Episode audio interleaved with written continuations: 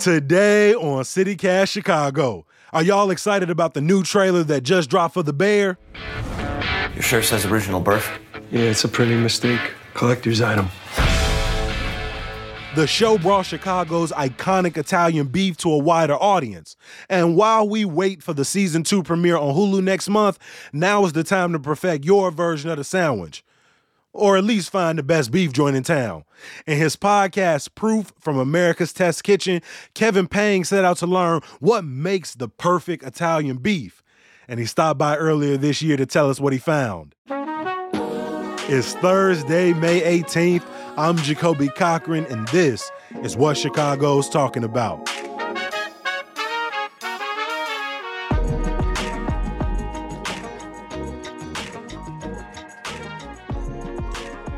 Kevin, welcome to CityCast Chicago.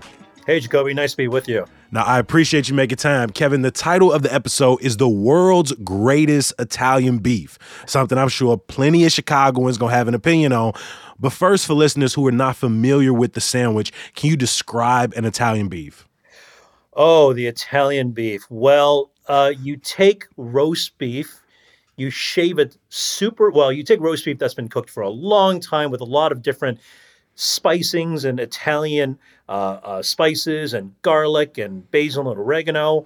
And once you cook that, you shave it super thin, you pile it on a French roll, and then you dip it in the pan drippings. And then you top it with either uh, uh, grilled bell peppers or with uh, this uh, almost spicy pickled bricolage of vegetables relish called giardiniera. Mm-hmm. And uh, it's this messy mound of a sandwich, and uh, Chicagoans have been eating it and loving it for nearly one hundred years. I had a friend call me just this past weekend, and he was just like, bro, I just walked out of Johnny's. And he said it's one of the best Italian beefs I ever had. And I mean, the, the beauty of it is it is a very simple sandwich, right? Beef piled onto uh, like a French roll with some with some jus, with some sauce, and, and, some, and some peppers. But when people talk about Chicago's food canon, maybe at large, is, is the Italian beef on that Mount Rushmore?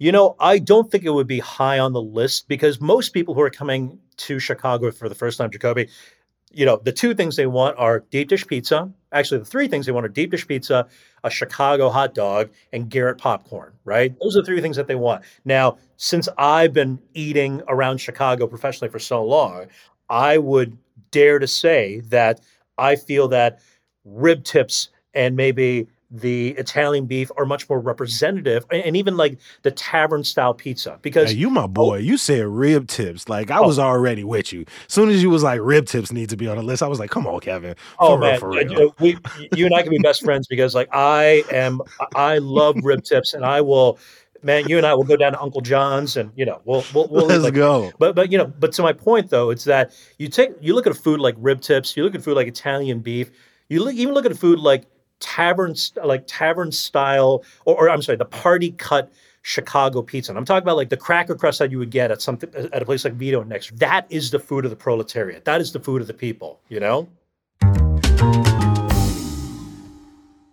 But the history, when I listen to the podcast episode, they say there's, you say there's what, three kind of different stories behind the Italian beef, but they all kind of share a theme. So, so what is that history of the sandwich? So I first really dove deep into Italian beefs when I was a food critic at the Chicago Tribune. This was many, many years ago.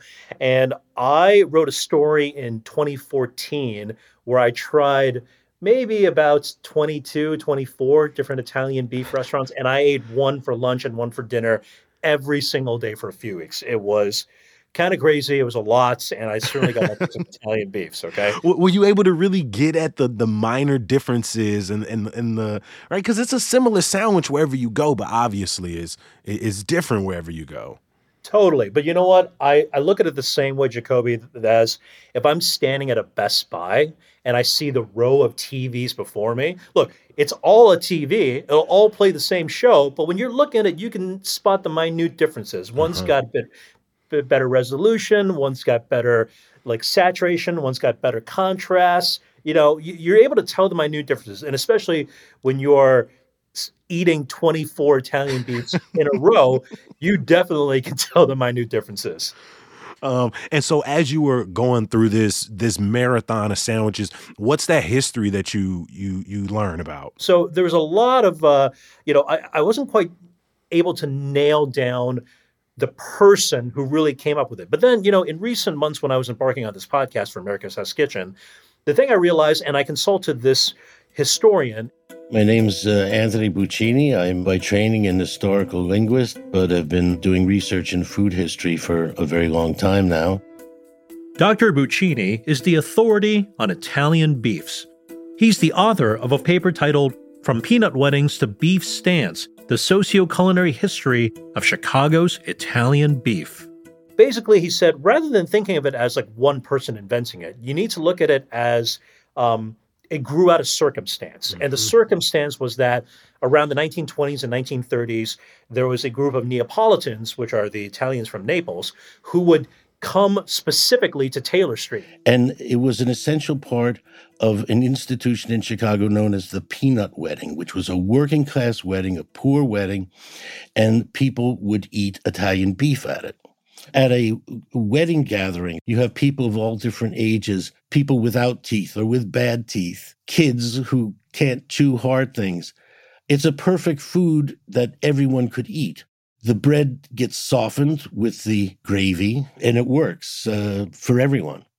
And Doctor Buccini said that you could, you know, this dish or some variation of it really existed back five hundred, six hundred, seven hundred years ago. But really, where it really became popular and took on the name Italian beef and served with the giardiniera, that really happened on Taylor Street in Chicago.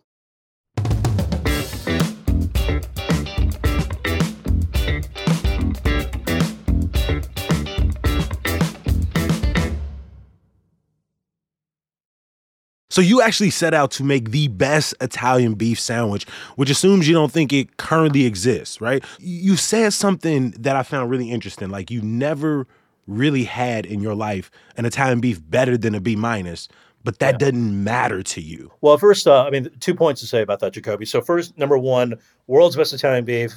Yeah, you can say there's a little bit of a hyperbole behind that. You can say that we're trying to get people to listen to a podcast, but that was kind of the intention because, and to point number two, Italian beefs are good. I've never had one where I thought, oh my God, this has rocked my world.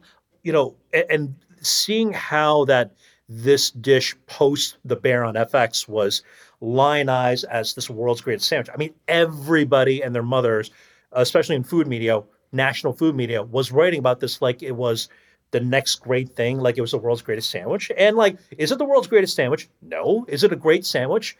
Yes, but certainly not, you know, the world's greatest, right? And I wanted to create a Italian beef that in my ideal would be beyond a B plus and hopefully become an A and an A plus, right? And so I decided to uh, team up with my local butcher, and there's a uh, butcher shop uh, in Northfield, Illinois, uh, named Hofer uh, Meat Company. And Hofer Meat's actually been around for uh, many, many decades. And you know, they're, they're uh, like their grandfather uh, of, of the owners, like had a place on the South Side, and so there's a lot of deep history around that, right? But now it's been in Um, the north suburbs. And so I approached them one day and I knew these, I knew the owners, Sean and Ariel Hofer.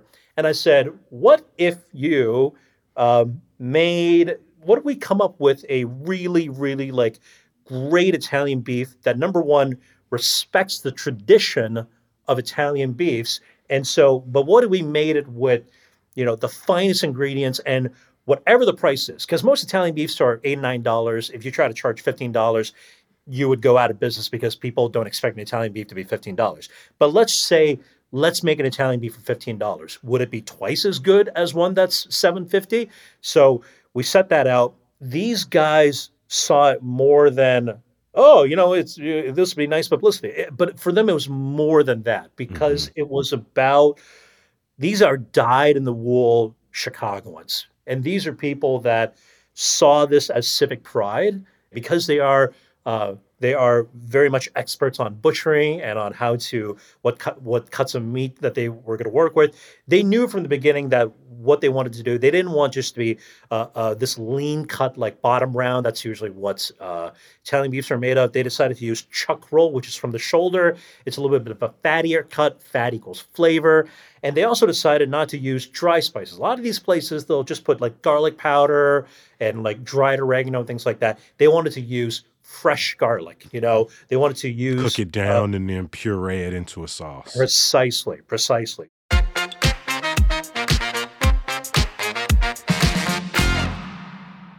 Throughout the podcast episode, there's this countdown towards B-Day. What was B-Day?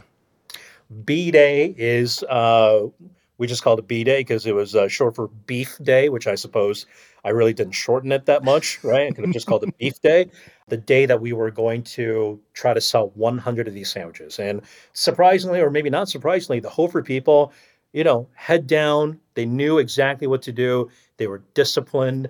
Five days before B-Day on December third, I was tasting it and I thought, this is really incredible. Like, this beef is is unctuous and juicy and fatty, um, and the giardiniera was absolutely incredible. The good uh, stuff. It, it was first made in twenty nineteen, and so this stuff's been aging, like in his basement for three, four. It sounds kind of gross to say aging in the basement, but you know, it's been it's been uh, naturally fermenting and it's been aging gracefully for three years. And you know, when you taste it, it really does taste different from any giardiniera that you have. There's this depth of flavor. It's funky. It's um, it's it's acidic, but without vinegar. A lot of giardiniera uses vinegar. This one doesn't, and it's just really it, there's a depth of flavor that I've never had before about this giardiniera. And this was the one that he was serving to our guests on December third. Well, firstly, I'm proud to be reduced down to my giardiniera. You can reduce me anytime you want. Um, I, the first thing I think of is my dad. We spent a lot of time together cooking. He worked at the shop here, and he taught me how to make this giardiniera. And uh, I spent a lot of time making giardiniera with him. Was it the world's greatest Italian beef? Was it the best one? You, as someone who had done the research, eaten twenty-four on top of the life's worth of Italian beefs that you had eaten, uh, how good was it? Well, you know, uh, It's hard for not. It's hard for me not to be biased. I mean, it was the best Italian beef I've had. But, but you all know, that set up to say it smacked. It was great. I mean, it is. But but it's here's the thing. It's that it's not me who thought. It doesn't matter what I think, right? It's like what how the did B-Day customers, go? people it, exactly. How do people? Uh, what do people think about this? And so um, you know, I, I won't spoil too much of sort of what happens. But we had some uh, let's call them V I Ps mm-hmm. uh, drop by. And, uh, you know, um, really it's what they thought, and it's really what the customers who spent sixteen dollars on this thought. And, uh, you know, all I'll say is that it went way beyond what I expected. It was way more emotional because it wasn't just about was this sandwich good or not. And, um, you know, I, I think for the for all those people involved, um, they got something out of it that I feel was really, um, it really resonated with them, and it really made all that work really worthwhile.